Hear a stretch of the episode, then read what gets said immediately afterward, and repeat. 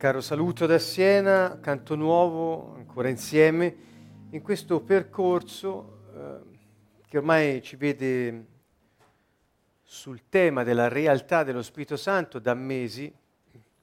E mm, finiremo entro l'anno 2011 appunto la serie che abbiamo iniziato eh, su questo argomento molto molto eh, importante e ci siamo soffermati tanto proprio per l'importanza che ha la comprensione del fatto che Dio è reale nella nostra vita e non è né un sistema né un'idea, tantomeno una religione.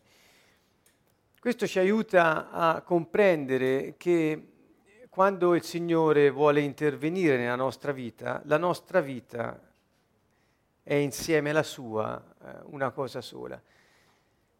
E questo ci fa comprendere qual è l'importanza dei suoi figli sulla terra, cioè degli uomini, degli uomini che hanno accolto il messaggio della salvezza, hanno creduto in Gesù Cristo, nell'opera che lui ha compiuto, perché sono portatori di un messaggio di speranza, portatori di un messaggio di fede, di un messaggio di amore.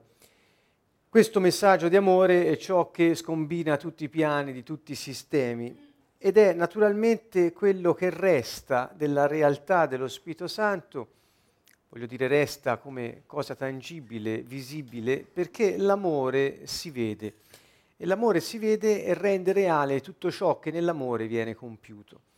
Dunque la realtà di Dio nella nostra vita non può essere vista se non nell'amore che i suoi possono scambiarsi tra di loro e anche con coloro che che so, sono, sono, nemici. Addirittura Gesù arriva a dire eh, che eh, siamo chiamati ad amare i nostri nemici. Dunque questo tema così fondamentale, dove diciamo che Dio è reale ed è lo Spirito Santo che è venuto a dimorare nello spirito dei credenti, si riassume poi in, in alcune parole che Gesù ha detto proprio eh, poco prima di andarsene, eh, congedandosi dai suoi, eh, quella ultima sera in cui ebbe quella cena pasquale con loro, quando ripeté più volte amatevi gli uni gli altri come io ho amato voi. E mh, ancora quel discepolo eh, che lui amava, eh, con cui aveva una intimità, un'amicizia intima eh, particolare, Giovanni, proprio sua, in una sua lettera ci dice che eh, come si può dire eh, che si ama Dio che non si vede se non amiamo i fratelli che si vedono. Dunque tutto il tema poi della presenza di Dio nella nostra vita è la realizzazione, attraverso la sua realtà in noi, del suo piano celeste sulla terra, che è un piano di amore. Voglio insistere su questo, noi abbiamo fatto anche molti seminari sul eh, tema cos'è l'amore, la verità sull'amore, eccetera, e eh, alla fine abbiamo sempre concluso dicendo che l'amore è Dio e Dio non può che manifestarsi nella libertà e nella eh, realtà di colui che ama eh, in mezzo a coloro che lo hanno accolto. Poiché infatti nessuno può costringere altri ad amare, Dio tanto meno. E questa sua realtà in noi ci porta ad avere la libertà di amarlo e la libertà di amare gli altri con lui insieme a noi. Dunque ecco, questo l'ho voluto precisare perché il tema portante di questa argomentazione, la eh, realtà dello Spirito Santo, non è altro che la presenza dell'amore nella nostra vita e come sappiamo Dio è amore. Dunque Dio non è un sistema, Dio non è una religione, ho detto all'inizio, insisto ancora su questo, stasera cerchiamo di definire ancora questo argomento. Perché eh, insistiamo tanto su questo? Perché quel desiderio innato in ogni uomo di cercare Dio dal quale proviene ha portato poi gli uomini a costruirsi delle situazioni, eh, delle eh, ritualizzazioni, delle tradizioni in presenza delle quali Dio funziona o possiamo sentirci vicino a Lui o graditi da Lui, in mancanza invece delle quali Dio o non funziona o non c'è o noi siamo molto distanti perché non meritevoli o per, per altri motivi.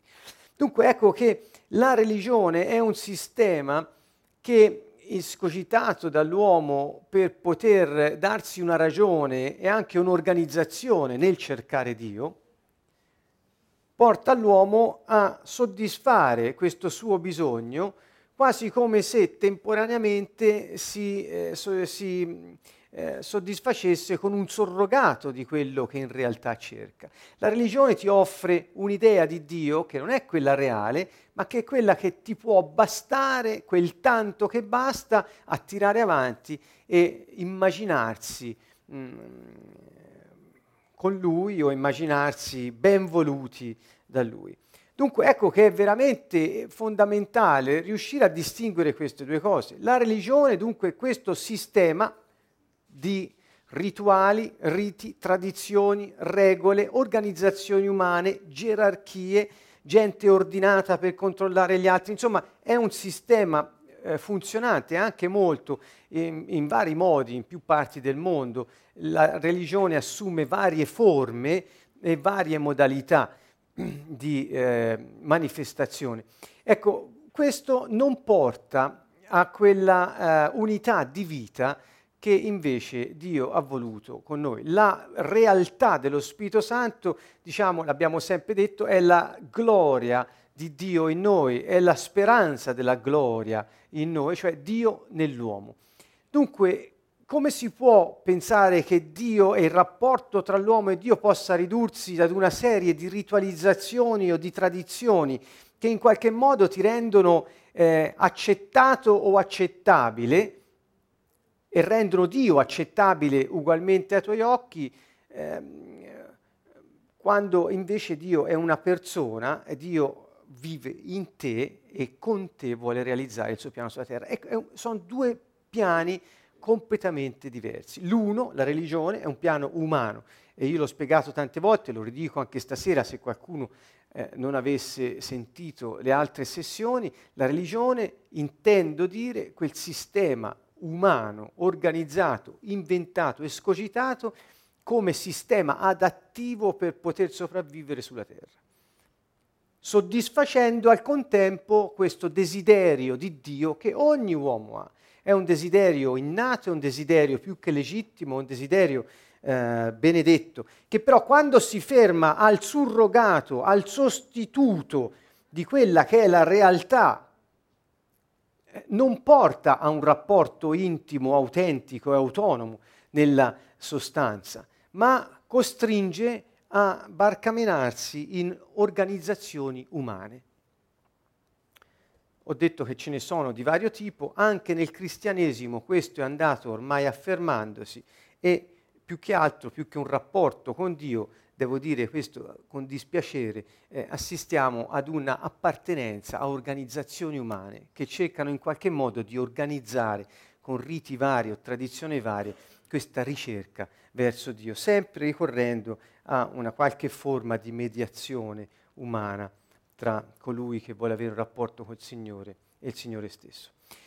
Bene, allora, riprecisato questo, mi sembrava importante dirlo all'inizio di questo video perché eh, è bene eh, rifocalizzare. Ecco, siamo qui a vedere, ora vedete alle mie spalle una slide, religione contro regno. Quindi questo sistema di cui ho parlato, la religione, si oppone, in qualche modo è conflittuale con il concetto del regno di Dio, o regno dei cieli, che Gesù ha portato come centro del suo messaggio. Gesù non ha parlato mai di religione, Gesù non ha istituito riti, Gesù non ha eh, eh, istituito eh, gerarchie, Gesù ha portato lo Spirito Santo agli uomini togliendo di mezzo ciò che impediva agli uomini di riceverlo, e cioè la carne, compiendo quell'opera della salvezza e della redenzione sulla croce, offrendo se stesso in espiazione per tutti. Dunque, il centro del messaggio di Gesù Cristo è il regno di Dio, e cioè per regno noi intendiamo, e cioè Gesù intendeva, perché dalla, dai suoi messaggi deriva questa, questo concetto, e cioè la influenza sovrana del re sul territorio che ha in sua eh, sovrana disponibilità, proprietà. Dunque un re è colui che ha un'influenza assoluta e un governo assoluto su, sul suo territorio, che viene chiamato anche dominio. Questa influenza e, questa, ehm, eh, e questa, questo governo che un re ha sul suo territorio rende il territorio simile a se stesso. Tale è il potere di influenza, poiché ogni decisione di un re è come legge ed è legge sul suo territorio, tale è che il re quando decide qualcosa decide sempre affinché il territorio, le cose nel territorio, i cittadini su quel territorio siano come lui gradisce che siano, e cioè che assomiglino sempre al eh, suo carattere, al suo modo di eh, vedere le cose. Questo non dobbiamo mai scordarlo. Se questo è il concetto di re ed è il concetto di regno, quando Gesù parlava di re e di regno, lui diceva io sono re e diceva che è venuto a portare il regno dei cieli, che è stato riportato sulla terra ed è in voi, dice ora è presso di voi, dopo sarà in voi. Dunque che, di cosa parla? Parla dell'influenza sulla terra che gli uomini possono di nuovo esercitare, avendo ricevuto lo Spirito Santo. Eh, poiché è la stessa influenza che Dio esercita in cielo. Quindi perché le cose avvengano in terra come in cielo, Dio ha fatto sì che gli uomini potessero riavere quella piena loro natura, quella piena loro somiglianza con il Creatore affinché dove, dove sono possano manifestare la vita di famiglia. Questa è la sostanza. Quindi il centro del discorso di Gesù, del suo messaggio, è proprio questo, e cioè chi accoglie la salvezza, chi crede in me perché sono stato mandato dal Padre, potrà ricevere lo Spirito Santo e nuovamente potrà iniziare a manifestare la sua vita così come dal Padre è stata sempre pensata, con la sua natura, a somiglianza sua, per poter amministrare la vita sulla terra. Che vuol dire amministrare vita sulla terra? Ce l'ha spiegato Dio stesso all'inizio della Bibbia, nella Genesi, coltivando e custodendo ciò che ci viene dato da amministrare. Gesù si è dilungato a spiegare con parabole di ogni genere quale deve essere la nostra attitudine verso gli altri, verso le cose che ci vengono date. Ci ha insegnato a non temere, non stare in ansia per la nostra vita, di aspettarsi che Dio interviene perché Egli sa di cosa abbiamo bisogno, ma di non cercare le cose, bensì di cercare il suo regno, cioè la sua influenza, il suo governo sovrano sulla terra e la sua giustizia, cioè di fare la sua volontà e che il suo piano per l'umanità e per ogni singolo individuo sia realizzato. Gesù ci ha insegnato ad amministrare ogni cosa che il Padre ci dona affinché porti frutto. Gesù ci ha insegnato a non guardarsi gli uni gli altri in base al risultato che otteniamo dalla nostra vita, ma di pensare che ognuno ha il suo incarico, ognuno ha la sua missione sulla terra e la nostra gioia sta nel compierla e non nel misurarsi con gli altri e con il risultato che si ottengono dal fare ciò per cui sono stati chiamati. Dunque, il Signore ci ha messo di fronte a queste situazioni per, proprio per farci capire quanto è importante che noi distinguiamo questa nostra capacità di governare, nel senso di amministrare con giustizia e potenza, avendo la sua autorità, piuttosto che vivere in un sistema religioso che ci mantenga in schemi ritualistici che eh, ci facciano in qualche modo sopravvivere, respirare, ma che non ci possano dare accesso a quel rapporto così intimo e personale di cui sto parlando. Dunque il messaggio di Gesù è un messaggio veramente ehm, rivoluzionario nel senso eh, pregnante della parola, cioè è un messaggio eh, um, che non poteva che trovare eh, resistenza, opposizione nei sistemi che già all'epoca erano in atto. E quindi di fatti abbiamo visto come il sistema religioso si sia scatenato nei confronti di Gesù Cristo, eh, proponendone eh, l'uccisione eh, al sistema politico che allora governava la, quella parte della terra, parlo del, eh, dell'impero romano. Dunque, religione contro regno si tratta di andare a vedere questi ultimi aspetti che vi voglio sottolineare. La religione ti porta ad essere appagato con i tuoi sforzi e dover soddisfare sempre qualcuno. Perché? Perché nella religione, naturalmente, non è Dio che interviene nella tua vita perché è uno con te e dunque se fai la sua volontà, cioè vivi nella giustizia, lui non può che agire poiché dà il via libera alla realizzazione del suo piano, che anzi attraverso di te si realizza. Questo avviene secondo il pensiero di Dio.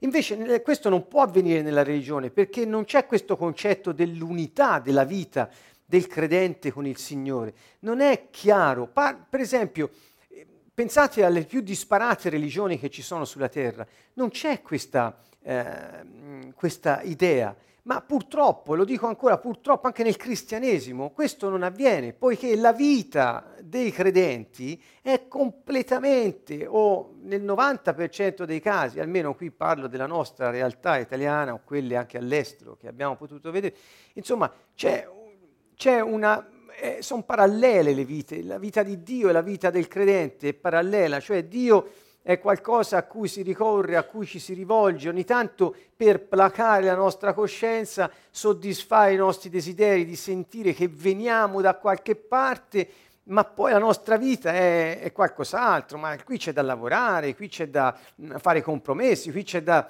trovare i quattrini, qui c'è da trovare le cose, qui bisogna in qualche modo difenderci dagli altri, qui, cioè è tutta un'altra cosa. E quindi come si fa a dire che uno vive nella religione? Beh, quando uno si dice credente in Cristo ma ha una vita parallela con quella del suo creatore vuol dire che non, è, eh, non ha fatto il salto nel regno dei cieli, insomma. Quindi bisogna andare a vedere come vivi, non se vai a un rito o no, capito? come vivi. Questo è il punto su cui noi insistiamo tanto, perché è il tempo, cari amici, di risvegliare le coscienze delle singole persone, non è più il tempo di fare... Um, delle, eh, le, così, delle avanzate contro sistemi o contro... Questo non interessa, i sistemi non cambieranno mai, ce n'è ora uno, ce ne sarà un altro domani, i sistemi del mondo non cambiano, il Signore ha detto io sarò con voi fino alla fine del mondo, il mondo ci sarà fino alla fine non si può cambiare il sistema, ma si possono cambiare le coscienze e la vita delle persone che si affidano completamente al Signore, affinché per loro e così diffondendo un sapore, un profumo diverso in ogni ambiente dove vanno, possano le cose cambiare perché si mette in moto un sistema diverso che è quello del re creatore proprietario di tutto l'universo. A, a questo eh, si arriva quando la nostra vita è una con Lui. Dunque, nella religione l'importante è cercare di essere appagati con i nostri sforzi. Ho spiegato all'inizio di questo miniserie Religione contro Regno che la religione è un sistema che ho definito adattivo, alcuni non sono d'accordo su questo, eh.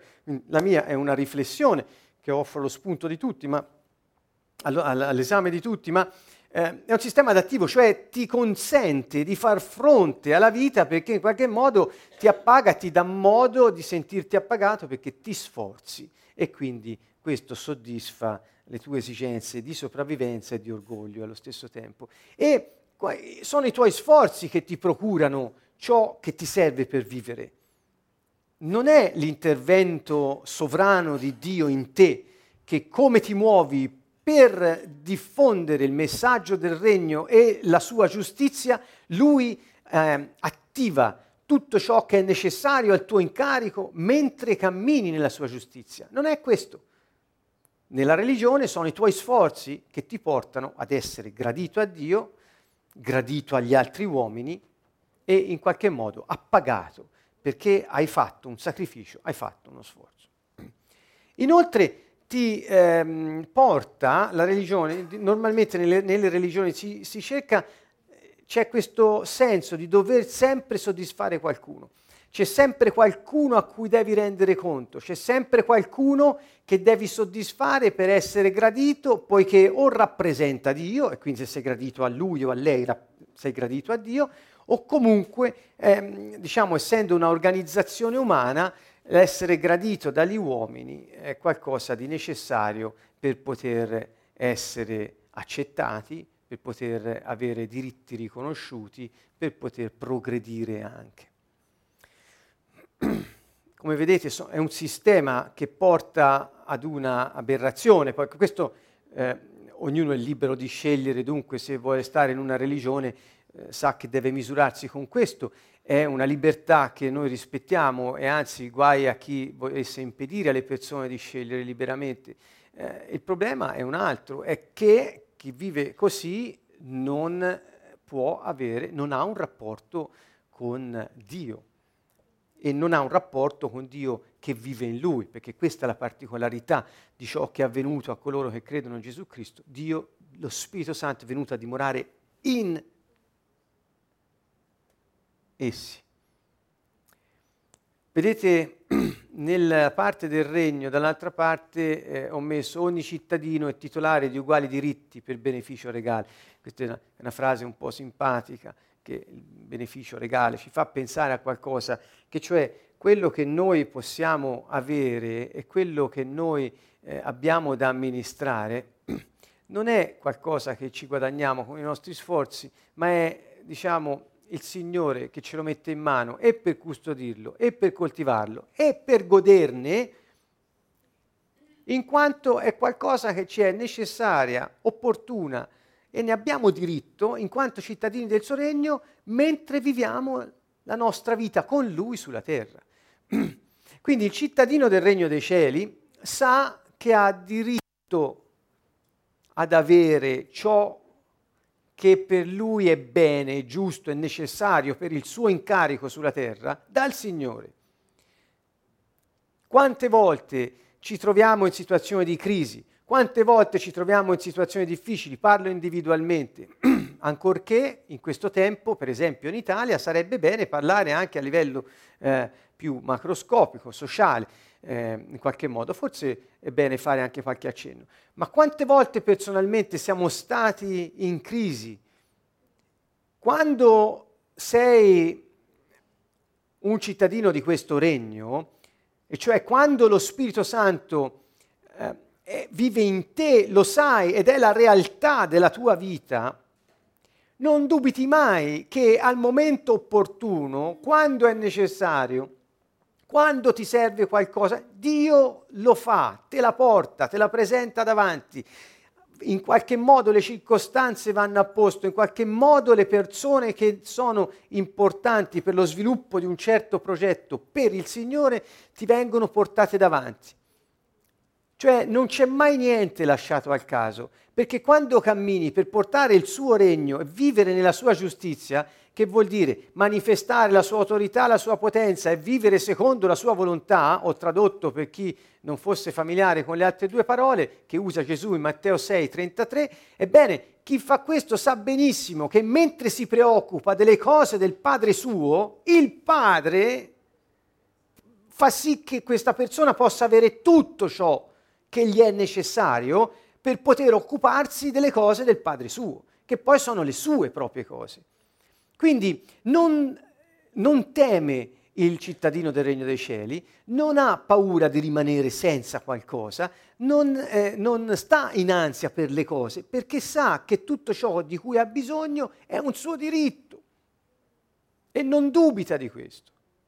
Ecco perché ogni crisi è un'opportunità, e cioè nelle crisi, nelle situazioni difficili, se anche i sistemi della Terra si scuotono, crollano e ne sorgono altri, il sistema del cielo non crolla mai perché è un regno incrollabile il regno di Gesù Cristo e non c'è crisi che lo possa in qualche modo intaccare o rendere inefficace. Dunque se sei in Lui e, e, e Lui in te ha libertà di agire insieme a te nella eh, libertà dell'amore, eh, il suo piano si realizzerà sempre. Ed il suo piano è un piano perfetto, non è mai un piano a metà, non è mai un piano che ti lascia in mezzo alla crisi. Il regno di Dio è incrollabile.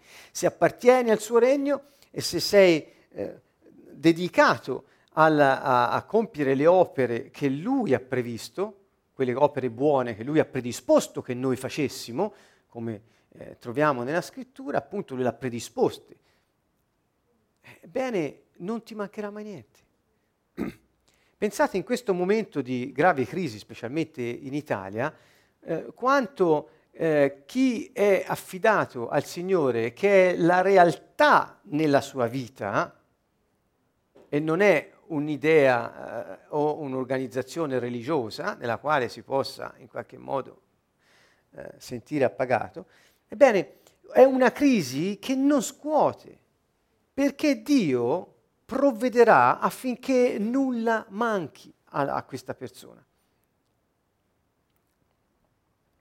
Capisco che in questo momento è una cosa un po' difficile, ma mentre gli uomini si gonfiano di orgoglio e vivono di superbia, pensando che ciò che hanno escogitato, ciò che hanno pensato e ciò che di più alto possa esserci, eh, pensiamo, sistem- pensiamo al sistema democratico, per esempio, che per ora nella storia è il migliore che l'uomo abbia potuto inventare, su questo non c'è dubbio.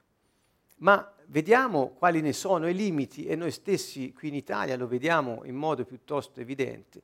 Siamo arrivati all, all, all, all'assurdo, io facevo una riflessione tutta personale, quindi passatemela, dove attualmente in Parlamento eh, siedono le stesse persone che sedevano fino a 10-15 giorni fa e davanti a loro, come se avessero come dire, eh, ricevuto un bollo di fallimento, ora sta in piedi un, un, stanno in piedi delle persone che queste sì che se ne intendono e fanno gli interessi della nazione, al loro cospetto per essere approvati o disapprovati nell'adottare misure che loro non hanno saputo adottare. Io sono rimasto sconvolto quando ho fatto questa riflessione, ho visto come un, un, un insieme di persone come frustrate, come, come messe alla gogna davanti a un governo di tecnici, quindi questi sì che fanno il bene della nazione, voi non l'avete fatto e ora dovete anche dire se vi piace quel che fanno o no per salvare la nazione. È un sistema eh, terrificante. Ebbene, sta succedendo in Italia. È il migliore che abbiamo trovato, è il migliore.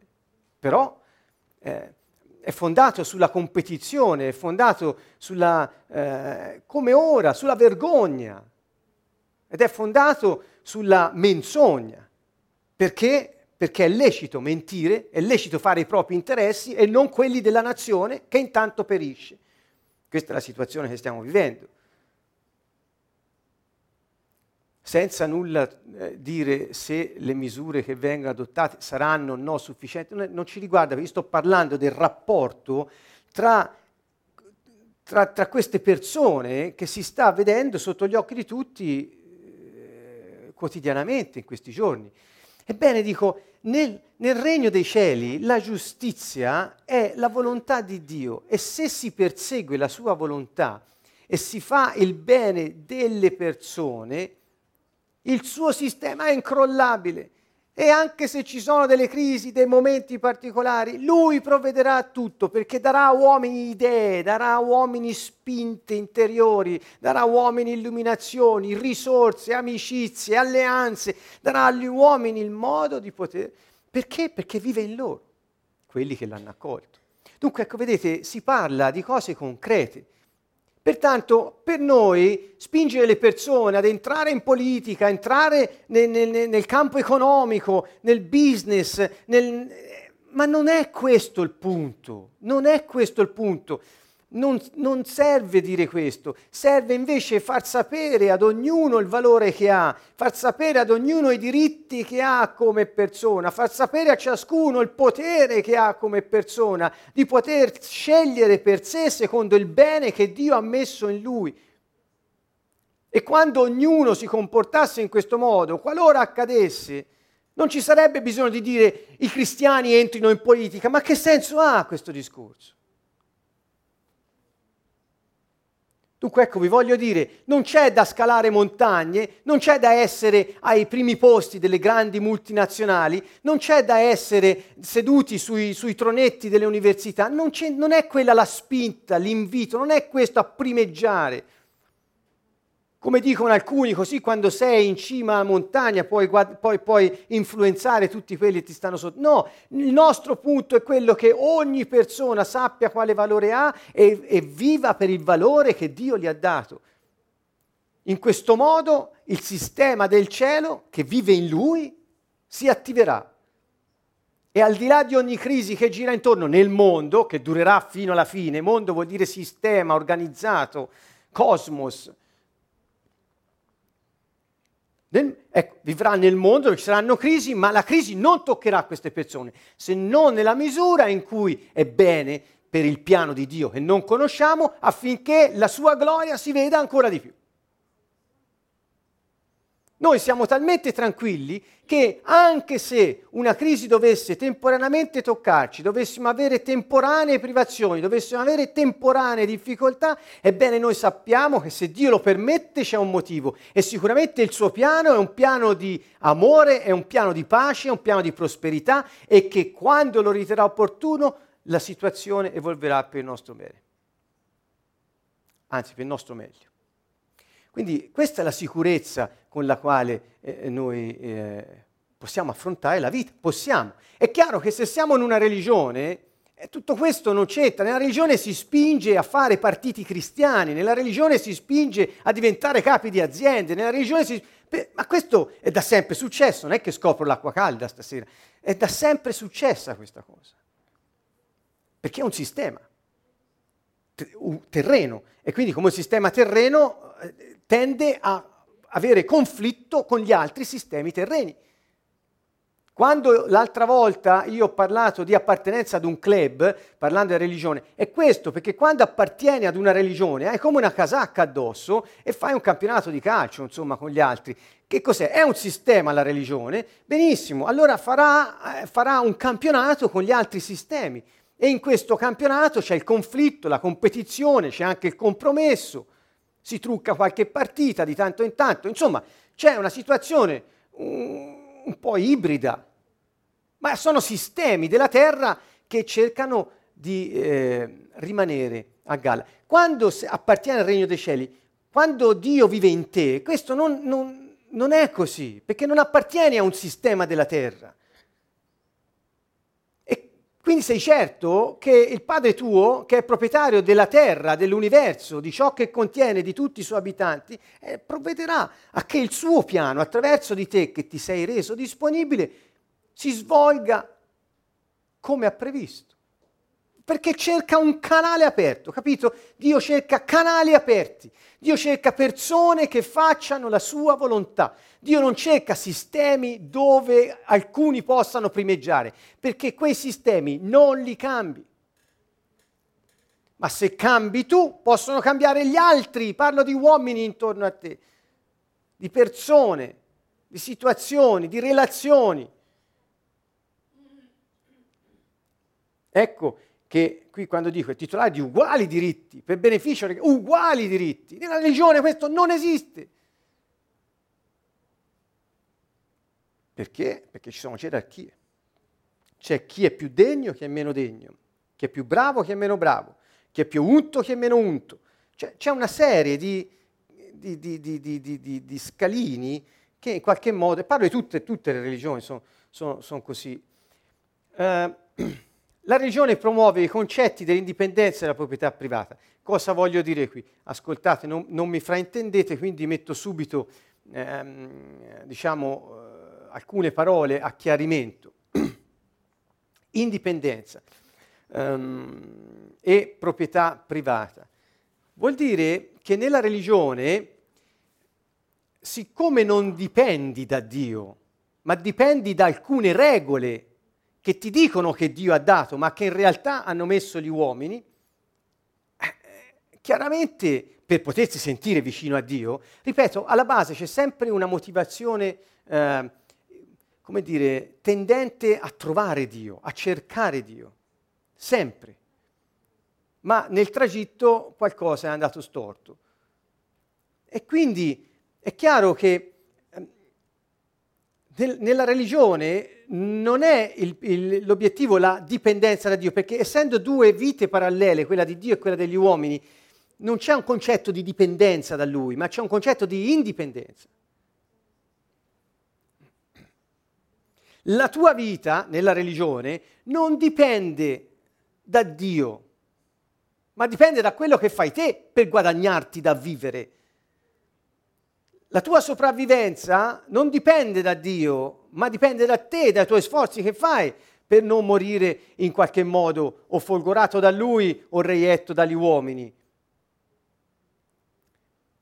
Quindi c'è un concetto di, eh, di indipendenza e anche di proprietà privata, cioè nella religione non c'è questo senso della ehm, amministrazione delle cose che abbiamo, ma c'è il senso della proprietà. Infatti nella religione non è diffuso il costume di, eh, cos- di, considerare le cose che abbiamo come, date, come di proprietà di Dio, date da Lui a te per poterle amministrare, custodirle, coltivarle e farne partecipi coloro che non hanno le stesse cose.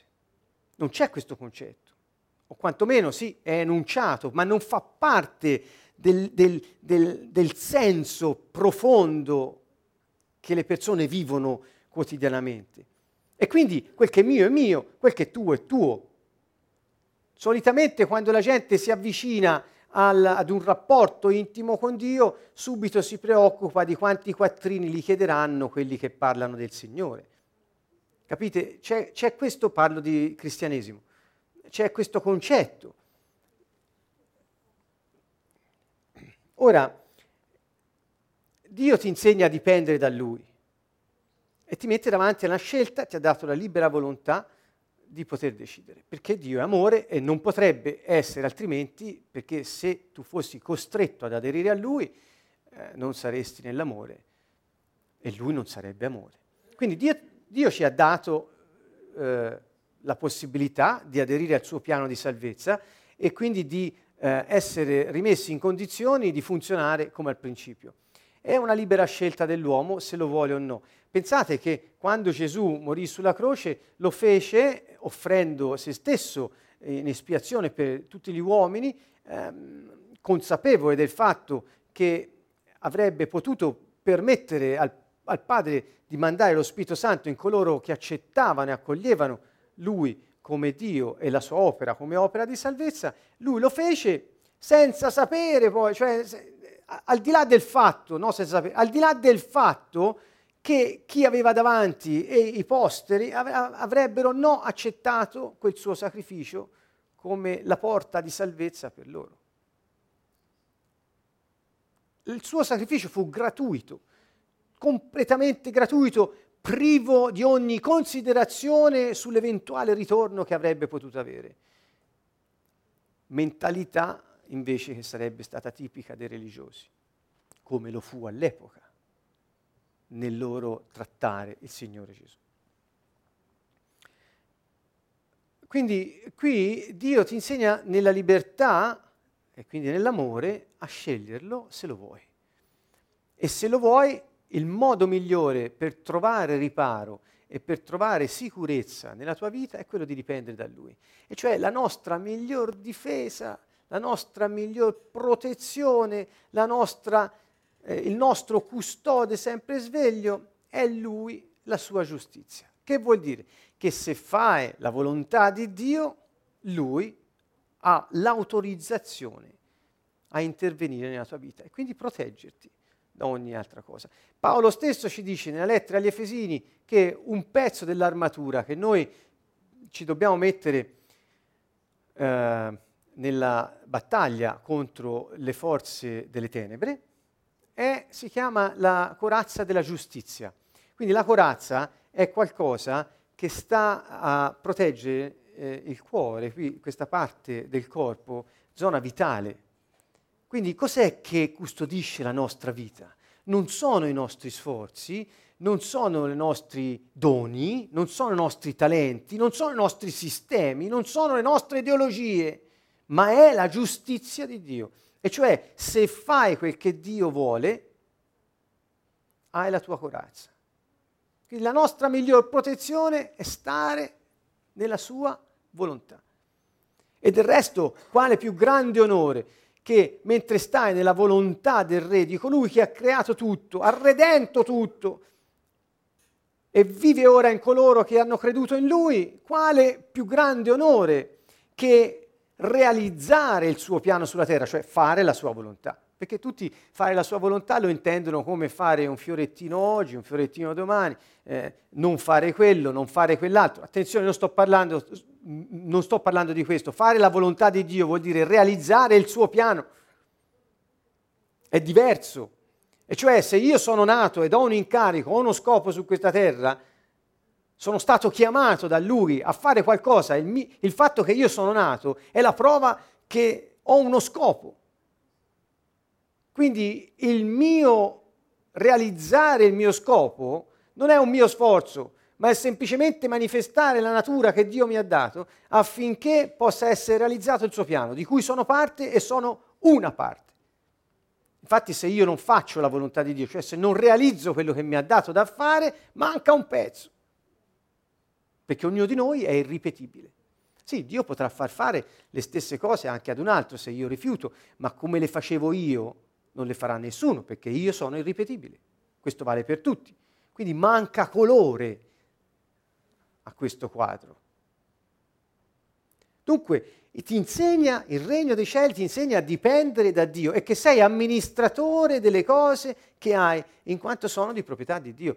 Ogni cosa che noi abbiamo è di proprietà di Dio, che l'ha creata e ce l'ha messa in mano affinché noi potessimo saggiamente amministrare. Saggiamente che vuol dire? Applicando la verità alla nostra vita, mentre ne usiamo possiamo appunto custodire e coltivare ciò che ci è dato. Questo è il principio fondamentale sul quale si muove il concetto del sistema economico del Regno dei Cieli. E che sistema è? Il sistema è questo, siccome Dio è proprietario di tutto e di tutti, cito il Salmo, del Signore è la terra e quanto contiene, l'universo e tutti i suoi abitanti. Ecco, questo è il primo rigo di questo, di questo Salmo, è chiaro, no? Dio ci dice, io sono proprietario di tutto e di tutti voi.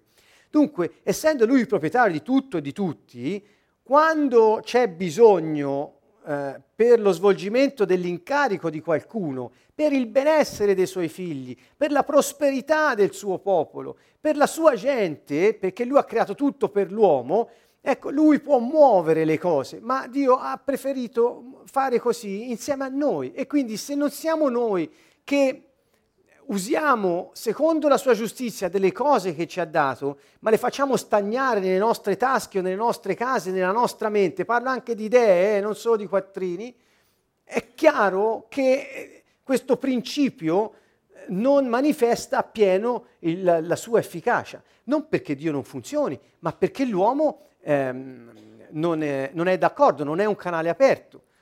Con questo vogliamo dire che non esiste una sacca di povertà sulla terra, esistono sacche di ricchezza da qualche parte, cioè dove le cose non vengono mosse ma vengono trattenute come se fossero di proprietà delle persone. Ecco perché si crea la povertà da altre parti. Um, in questo possiamo vedere appunto la grande potenza di Dio che ha messo nelle mani degli uomini nelle mani degli uomini ha messo il benessere di tutti, di tutti noi.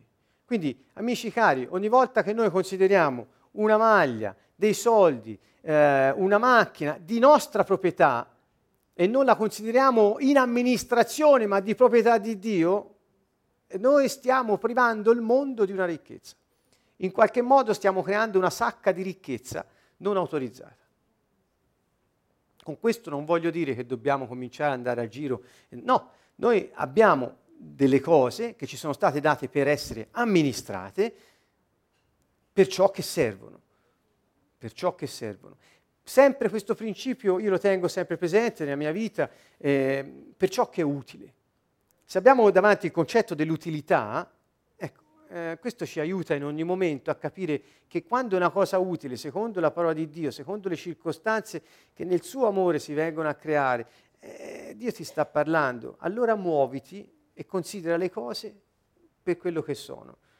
Del resto Gesù disse, mentre voi vi preoccupate del mio regno e della mia giustizia, il Padre muove le cose, cioè ti fa avere ciò di cui hai bisogno. Questa è la sua parola, perché dovremmo dubitarne e comportarci differentemente. Questo nella religione non è un problema, capite? No, questo di cui sto dicendo eh, non è un problema perché non è un requisito eh, quello di considerare le cose solo in amministrazione, anzi si considerano di proprietà. La religione si ferma anche ai processi senza fartene vivere o godere il risultato.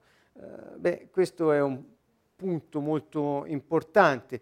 Eh, va di pari passo con il ritualismo, con eh, l'amore per i rituali. Parlo di amore tra virgolette, non quello vero, ma un'infatuazione quasi adolescenziale che c'è tra i religiosi per i rituali.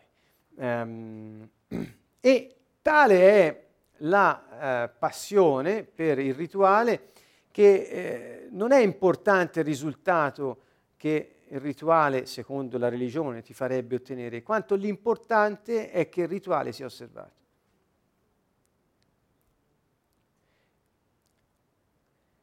Anche nel cristianesimo siamo arrivati a ritualizzare perfino, eh, non noi, ma lo, lo fanno, cioè fermarsi al, al, processo, che cosa vuol dire? Con questo non parlo di rituale, parlo di un processo. Che cosa vuol dire? Che per poter eh, eh, far sì che lo Spirito Santo potesse tornare a vivere, negli, a, a, a, ad essere uno nello spirito dei credenti in Cristo Gesù, il Signore ha, ha dovuto passare attraverso il processo della croce, cioè un processo di redenzione, di liberazione, di distruzione del potere delle tenebre e di, met- di messa in fuorigioco della carne dell'uomo. Ha appeso questo corpo a una croce, l'ha reso lì fermo e immobile fino a che non è morto e questo lo ha fatto volontariamente affinché fosse, fosse crocifisso con lui ogni persona che crede in lui, in questo rendendo inoperante quella natura vecchia, quell'uomo vecchio che si è prestato al peccato. Questo processo quale, eh, eh, per il quale rendiamo grazie e, e diamo gloria al Signore Gesù Cristo è preordinato ad un risultato. E cioè lo scopo di tutto questo non era soltanto la morte di croce del Signore, ma era che lui risorgesse, ascendesse al cielo e mandasse il suo spirito a vivere nei credenti che avevano creduto in lui. Quindi lo scopo ultimo in quest'opera di salvezza è lo Spirito Santo negli uomini che credono in Gesù Cristo. Ecco, in molte parti nel cristianesimo ci si ferma al processo della croce e non si predica il regno dei cieli, non si parla della realtà dello Spirito Santo nell'uomo, non si eh, annuncia il godimento che ciascuno può avere di una vita piena eh, e di una vita soddisfacente perché la natura di Dio è operante ed è reale nella sua vita, ma ci si ferma al processo che ci ha portato a questo in questo modo quasi oscurando la parte del godimento del risultato. Vedete, il regno dei cieli porta a vivere e godere del risultato dei processi. Um, questa è una caratteristica tipica della religione, questo di fermarsi ai processi senza farti vivere il risultato. Ecco, riflettete, vedetelo con le varie religioni, fate i vostri paralleli, paragoni e vi offro ancora una volta uno spunto per poter vedere. E ehm, voglio chiudere con questa slide. Ecco, la religione pone in atto forme di manipolazione dei propri aderenti per non perdere il controllo, l'apporto e il sostegno in ogni senso. Anche questo è tipico. Normalmente la manipolazione è diretta, appunto, ad ottenere dagli altri eh, ciò che ci aspettiamo, e cioè che soddisfino i nostri bisogni, che plachino le nostre paure, che calmino le nostre ansie e che eh, in qualche caso riempiano le tasche.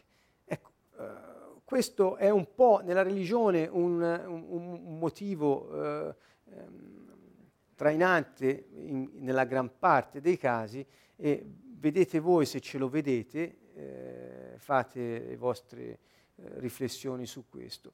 Um, Certo è che per poter tenere insieme, mi sembra un po' una sorta di consesso eh, eh, politico dove, eh, di, di, ambiente politico, dove per eh, giustificare la posizione assunta occorre che in qualche modo il tuo elettorato, le persone che ti stanno vicino siano in qualche modo eh, eh, manipolate o la loro volontà e la loro capacità di vedere sia in qualche modo ehm, eh, così eh, oscurata per poter continuare ad averne l'apporto, il consenso, il supporto. Questo avviene in molti sistemi politici di varia natura ehm, e avviene anche nella religione. Perché? Perché è un sistema. Io non mi sorprendo di questo, è una scoperta che ho fatto, ma è personale, quindi vedetela anche voi, se vi torna, se è così, studiate, paragonate, comparate queste cose. Ma eh, trattandosi di sistemi del mondo, ehm, eh, hanno la stessa dinamica e mi ricordo di alcune parole di Gesù eh, che sono calzanti, eh, un regno, cioè un centro di potere non, non, non può, eh, che viene dalla stessa, dallo, dallo, stesso potere, non può eh, far venire meno un altro centro di potere che viene da quello stesso potere. E cioè un regno diviso in se stesso non sta in piedi. Quindi i sistemi che vengono dalla terra, bene o male, trovano quei compromessi per poter sopravvivere sulla terra dove hanno trovato eh, alloggio. Eh, al contrario, questo non è lo scopo del regno dei cieli. Il Signore non è venuto a dare un sistema terreno. Lui l'ha sempre detto, io non vengo dalla terra, eh, io non sono di questo mondo, non vengo da qui, io sono stato mandato dal Padre mio, io lo conosco, io vengo da Lui, io sono uno con Lui e sono venuto qui sulla terra a portarvi un messaggio e restituirvi la dignità e il valore che avevate. Questo è il punto. Questo è il cristianesimo, fondamentalmente riducibile a poche parole. Gesù è venuto a compiere quest'opera di rimissione in pristino, a rimettere le cose a posto come al principio, come Dio aveva sempre pensato, eh, e quantomeno a dare a tutti la possibilità di tornare a godere della realtà dello Spirito Santo in loro. Questo è, è il vero messaggio che Lui è venuto a portarci. Eh, il regno conta sulla libertà dei figli di Dio di dipendere dal Padre per cooperare con lo Spirito Santo al fine di attuare le politiche del Re Gesù sulla terra. Lo ripeto, nel regno dei cieli eh, noi siamo chiamati ad essere canali aperti per eh, consentire allo Spirito Santo di operare attraverso di noi e diffondersi. Gesù disse eh, che eh, da noi che avessimo, fossimo andati a Lui, avessimo bevuto da Lui, sarebbero usciti fiumi di acqua viva. Fiumi. Quindi parlava dello Spirito Santo, dice, no? Ma è Giovanni 7. E quindi che vuol dire? Che quando noi ci siamo riempiti di Lui, questo, questo, questo Lui in noi lo, esce da noi. E quindi noi siamo canali aperti per far, far scorrere la sua vita insieme alla nostra affinché il suo regno, il suo piano, il suo progetto per ogni uomo e per tutta l'umanità si realizzi. E noi siamo quelli che siamo chiamati a fare la volontà di Dio. Tutti gli uomini, tutti. Chi eh, si riconnette grazie alla fede in Gesù Cristo, chi è riconnesso al Padre, diventa efficace, lo può fare. Chi non è riconnesso continuerà a cercare tutta la vita immerso in qualche religione che perlomeno soddisfa quel bisogno di fondo innato in ogni uomo, ma che non realizza questa unità e questa capacità di godere della vita.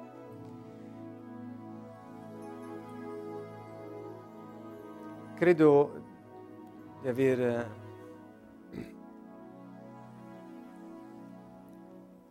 esaurito un po' il tema, ho ancora molte slide, ma credo che sia sufficiente. Eh,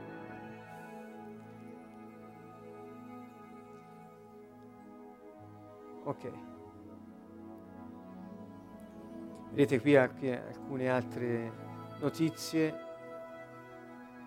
che trovate in queste slide. Non voglio commentarle, lascio per chi vuole che le guardi.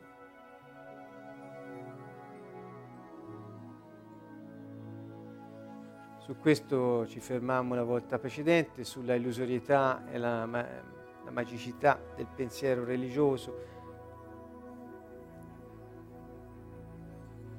e anche quest'ultima fissa gerarchie la religione e vive di relazioni simbiotiche.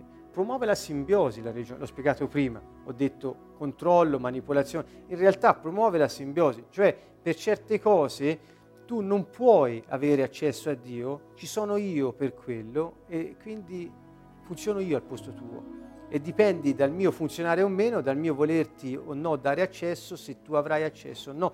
Sono relazioni simbiotiche al te- e al contempo di controllo. Dunque, ehm, ecco, e conferma posizioni esistenziali svalutanti. Mi fermo con questo. Eh, ehm, perché molto spesso le religioni si fondano sul disvalore della persona e non sul valore che Dio gli ha dato. Al contrario, Dio conta sul valore che ci ha dato perché noi possiamo manifestare la sua gloria sulla terra.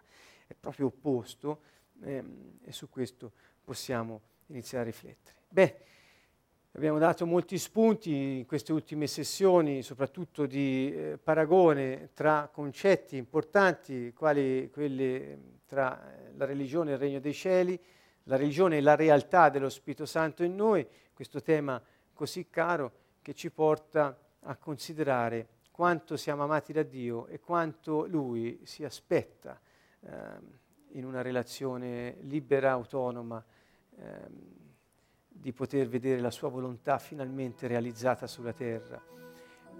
Io veramente eh, invito, per non dire prego, eh, invito le persone all'ascolto anche che vedranno questo video quando lo vedranno, se avranno appunto eh, il tempo di arrivare in fondo, cioè a questo momento, dico questo, non combattete i sistemi, cambiate il sistema, non combattete i sistemi del mondo.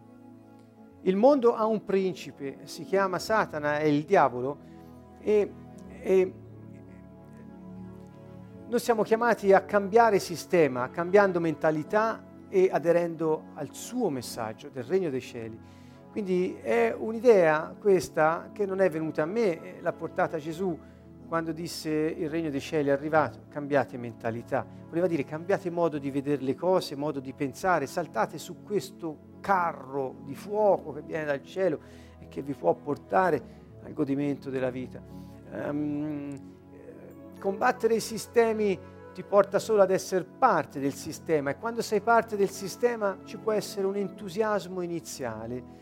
Eh, c'è un entusiasmo iniziale che ti fa quasi innamorare di certe cose, un'infatuazione adolescenziale, ma con il tempo ti troverai costretto a fare dei compromessi tra la purezza della vita che Dio ha messo in te e e la mentalità che ti propone il sistema perché tu possa continuare a farne parte anche combattendolo, perché se combatti sempre da quello dipendi. Quando combatti qualcuno o qualcosa, da quel qualcuno o qualcosa dipende la tua azione di combattimento. Dunque, anche quando sei ribelle, dipendi da chi o cosa eh, combatti con la tua ribellione. E, cambia sistema,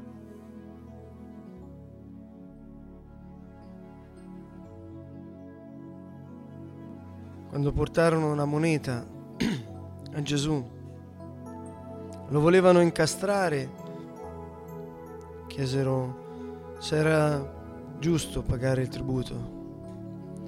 Gesù, guardata la moneta, disse, quale immagine c'è sopra questa moneta? E sopra la moneta c'era la, la, l'immagine di Cesare e disse date a Cesare quello che è di Cesare, ma a Dio quello che è di Dio. Gesù vede il valore, quello reale, quello che non può lasciarti mai. L'immagine di Dio in te non ti lascerà mai. Quello che è di Dio a Dio. Il tuo valore non ti lascerà mai perché è in te.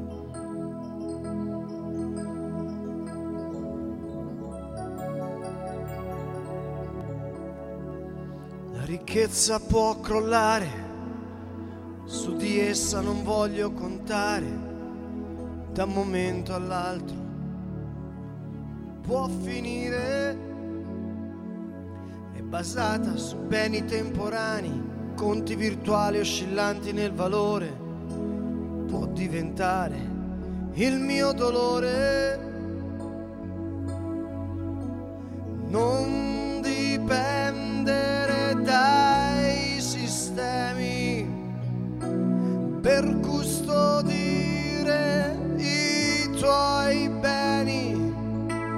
Usa le giuste motivazioni.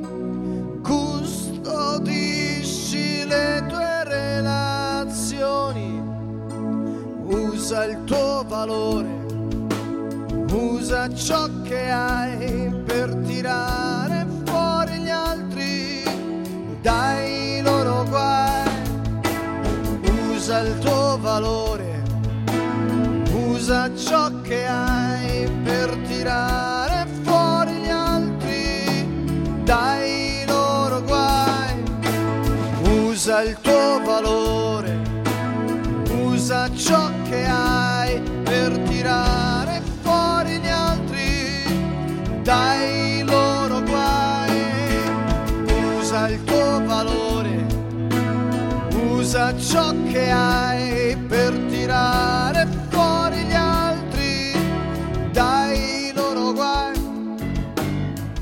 Usa il tuo valore, usa ciò che hai per tirare fuori gli altri dai loro guai.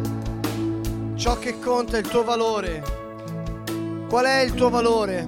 Alziamoci in piedi, lodiamo il Signore, benediciamolo, perché Lui ha messo un valore inestimabile in te. Ancora una volta puoi rivolgere verso Dio nel tuo spirito e ringraziarlo per il valore che ti ha dato. Tu sei costato il suo sangue, tu vali perché Lui ti ha dato valore, ti ha chiamato all'esistenza, ti ha pensato, ti ha creato, ti ha fornito di ogni risorsa nel tuo spirito. C'è il regno dei cieli, alleluia! Usa il tuo valore, usa ciò che hai per tirare fuori gli altri. Dai loro guai. Usa il tuo valore, usa ciò che hai per tirare fuori gli altri. Dai loro guai. Usa il tuo valore, usa ciò che hai per tirare fuori gli altri dai loro guai. Usa il tuo valore, usa ciò che hai per tirare fuori gli altri dai loro guai. Ea! Usa il tuo valore, l'immagine di Dio che è in te il valore che tu hai. Tu vali, sei costato il sangue di Gesù perché in te c'è la sua immagine. Usa il tuo valore. Usa il tuo valore. Usa il tuo valore. Usa ciò che hai.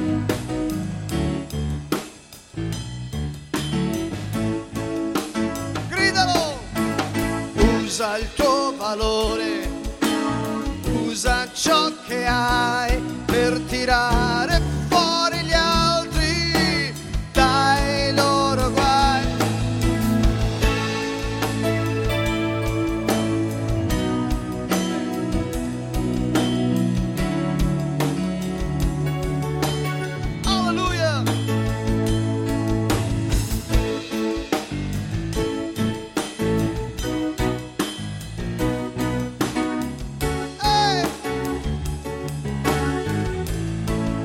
è il tuo valore.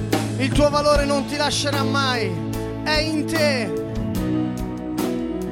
Il regno dei cieli è venuto in mezzo a noi. Lo Spirito Santo nel tuo spirito è il tuo valore. Usa il tuo valore. Usa ciò che hai. Alleluia.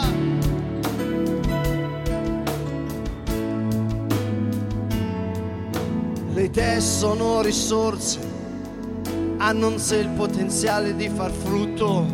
L'aborto delle idee è un furto.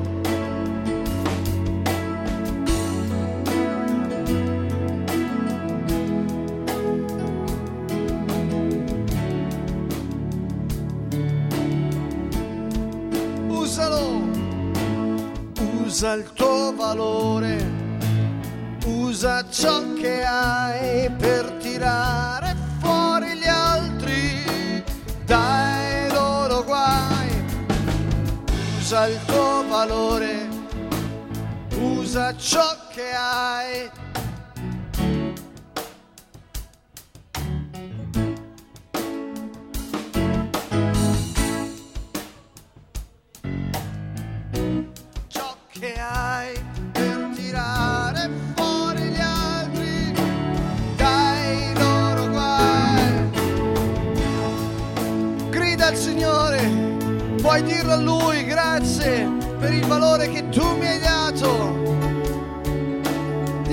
Signore le qualità che ha messo dentro di te.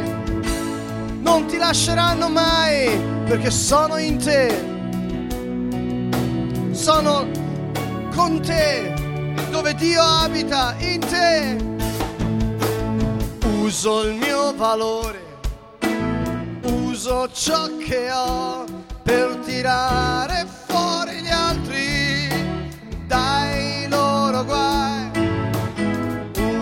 ciò che ho e uso il mio valore per tirare fuori gli altri dai loro guai. Usa il tuo valore, usa ciò che hai per tirare fuori gli altri dai loro guai. Gesù vedeva i suoi e gli disse, voi siete luce. Ho detto tante volte, lo ripeto, Gesù non ha detto voi diventerete luce, ma voi siete luce. E la luce deve essere messa bene in vista perché il mondo si possa illuminare. Voi siete luce. Puoi dirlo anche a te stesso perché Dio te l'ha detto. Dillo, io sono luce perché Gesù l'ha detto. Splenda la tua luce.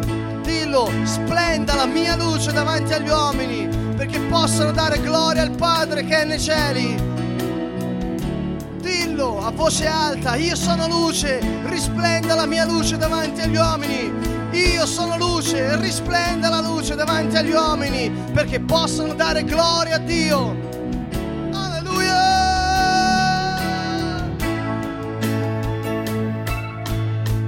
Usa il tuo valore, usa ciò che hai per tirare fuori gli altri dai loro guai. Usa il tuo valore, usa ciò che hai per tirare fuori gli altri dai loro guai. Eh, usa il tuo usa ciò che hai per tirare fuori gli altri dai loro guai.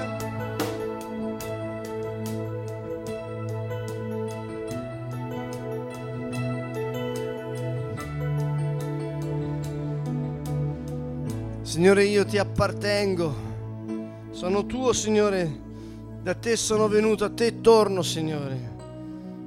Alleluia, Signore.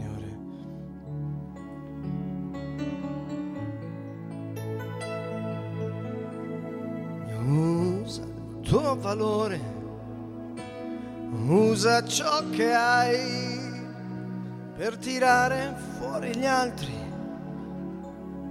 dai loro guai.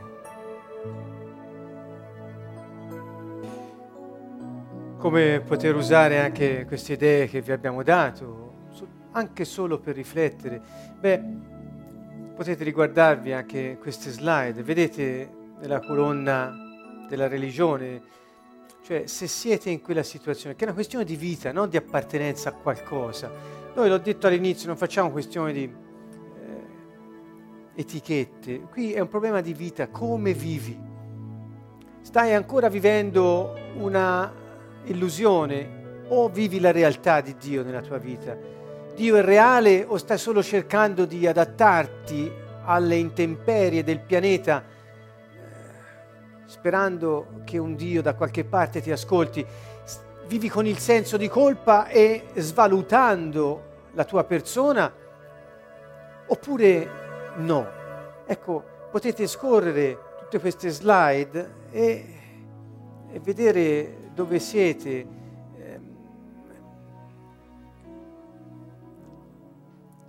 senti la rigidità del giudizio di Dio, senti la, la severità del giudizio di Dio o, o senti il suo amore e lo senti uno con te, ti senti contaminato dai sistemi del mondo o sai che dovunque sei fai luce e dai sapore alla vita di tutti. Qual è la differenza? Qual è la motivazione che ti spinge a vivere ogni giorno? È che avanzi il suo regno e tutti si rendano conto del valore che hanno nel piano di Dio o è che tu abbia ciò che ti serve per poter sopravvivere? Poiché se è il secondo caso e ti rivolgi a Dio è un pensiero religioso, perché questo non è Dio, Gesù non ha parlato così. Noi vi rimandiamo al messaggio di Gesù, vi rimandiamo al Vangelo, riproponiamo la centralità del messaggio del suo regno e della... Eh, eh, signoria sua nella tua vita, che è l'unica garanzia che hai di poter vivere la tua vita, non quella di altri, non quella che altri hanno programmato per te. C'è nella, se nella tua vita, quando ho detto vivi dei processi e non godi il risultato, guarda è molto semplice, spesso nella religione la gente resta come attaccata a un polmone artificiale o a una pompa che manda in giro il sangue in modo artificiale. Non so se avete mai visto quando fanno i trapianti di cuore o qualcosa, no? Temporaneamente staccano il tuo cuore, quello biologico, quello tuo, e ti attaccano a una macchina che continua a far pompare il sangue, restando fuori di te ovviamente, fino a che non ti rimettono il cuore a posto e allora poi ricongiungono i vasi e può riprendere la circolazione autonomamente. Ecco, la religione è come quel momento in cui non hai il tuo cuore, non è il tuo cuore che vive in te, ma è la macchina artificiale che ti tiene in vita.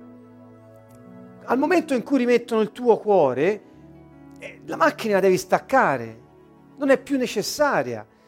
Al contrario, la gente che non conosce il messaggio di Gesù resta attaccata alla macchina e quelli che, pur dicendosi cristiani, non hanno capito o non vogliono riavere il loro cuore, preferiscono una macchina perché è più sicura. Così dicono. Almeno in qualche modo sopravvivo. Il cuore vero, il cuore di carne che ci viene rimesso dentro, non è altro che la capacità e il potere di rivivere la nostra vera vita che Dio ci dà venendo Lui stesso a dimorare in noi.